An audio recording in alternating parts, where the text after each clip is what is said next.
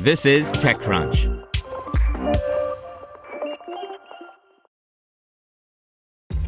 This episode is brought to you by ShipStation. You know, some things take a lot of work, like sending little robots to far off distant planets. And just as that's challenging, so too is running a successful e commerce business, especially when there's so much to do. So I want to introduce you all to ShipStation. Now, I love using ShipStation because of its easy to use dashboard, which makes managing orders and printing labels a breeze and super smooth. Oh, and the customer service is just out of this world. It's exactly what you need to help grow your business. Sign up for your free 60-day trial at shipstation.com slash technews. That's shipstation.com slash technews. This is TechCrunch.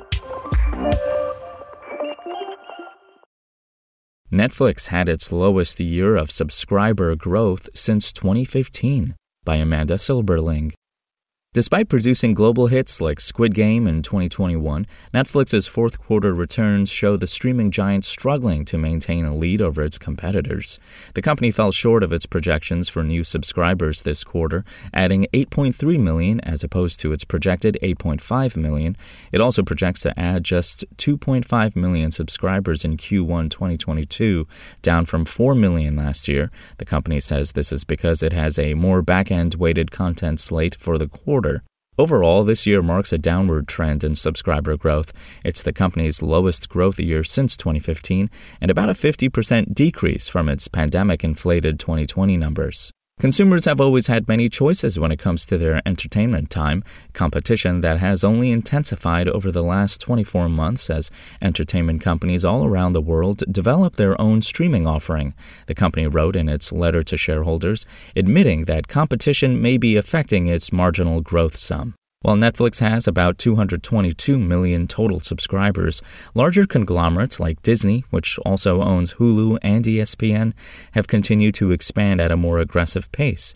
Disney ended 2021 with 179 million total subscribers across Hulu, Disney Plus, and ESPN Plus, and it plans to double the number of countries that Disney Plus is available in by fiscal 2023.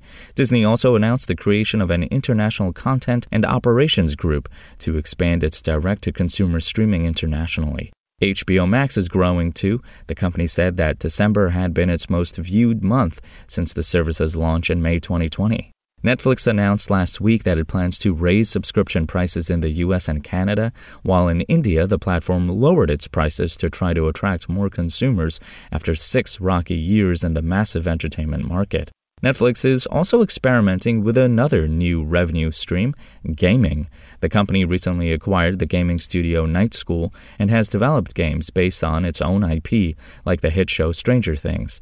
If this week's biggest tech stories tell us anything, it's that gaming can be very lucrative. As expected, Netflix says it will expand its portfolio of games in 2022, perhaps even to include franchises that didn't originate on Netflix.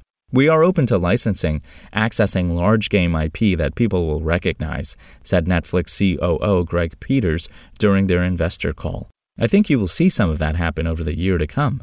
Another new avenue for Netflix to grow its subscriber base lies in content marketing. The company launched a website called Tudum last month, hiring entertainment journalists and editors from publications like Allure, Vanity Fair, and Bitch Media to share exclusive content about Netflix originals. SpokenLayer. Want to learn how you can make smarter decisions with your money? Well, I've got the podcast for you. I'm Sean Pyles, and I host NerdWallet's Smart Money Podcast. Our show features our team of nerds, personal finance experts in credit cards, banking, investing, and more. And they'll help you make the most of your money while cutting through the clutter and misinformation in today's world of personal finance.